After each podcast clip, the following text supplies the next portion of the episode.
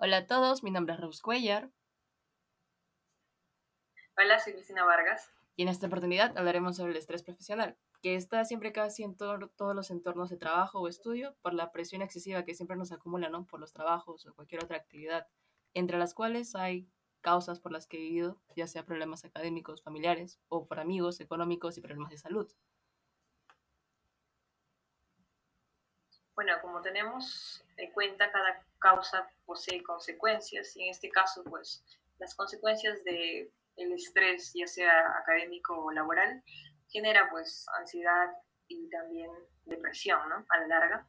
Y también problemas muy comunes como la falta de, de, para poder dormir, o sea, la dificultad para dormir, alteraciones en nuestro apetito y también problemas de concentración, es decir, nos sentimos menos productivos y también nos vienen afecciones corporales como, no sé, dolor de cuerpo, dolor de articulaciones, etc.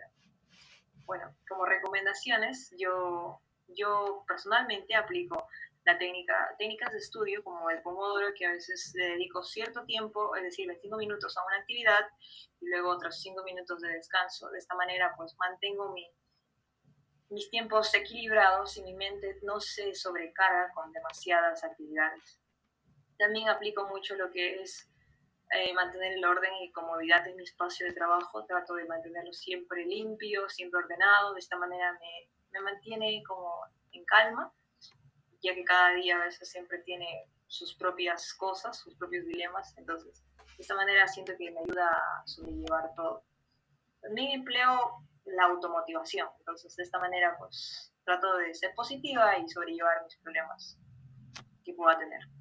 Claro, sí, estoy literalmente de acuerdo contigo porque en, sí yo soy bien desorganizada, pero en sí eh, lo que más yo aplicaría sería en realizar ejercicios porque yo tiendo a frustrarme siempre al estar siempre sentada casi todo el día en mi laptop, en estas cuatro paredes que es en mi cuarto y literal me frustro tanto que tiendo a tener discusiones, ¿no? En los trabajos grupales y al tener eso como que me causa problemas, ¿no? Y al hacer ejercicio me libera mentalmente, ya sé que tengo otro enfoque, ¿no? Y cuando vengo ya de otra manera puedo desenvolverme, ¿no? Y bueno, también en la práctica de yoga me han recomendado bastante, ya que siempre tiendo a distraerme en algunos puntos, ya sea pequeños o grandes, y la yoga me ayuda a concentrarme y a poder enfocarme en ciertas cosas de que, de que no he visto, ¿no? Claramente.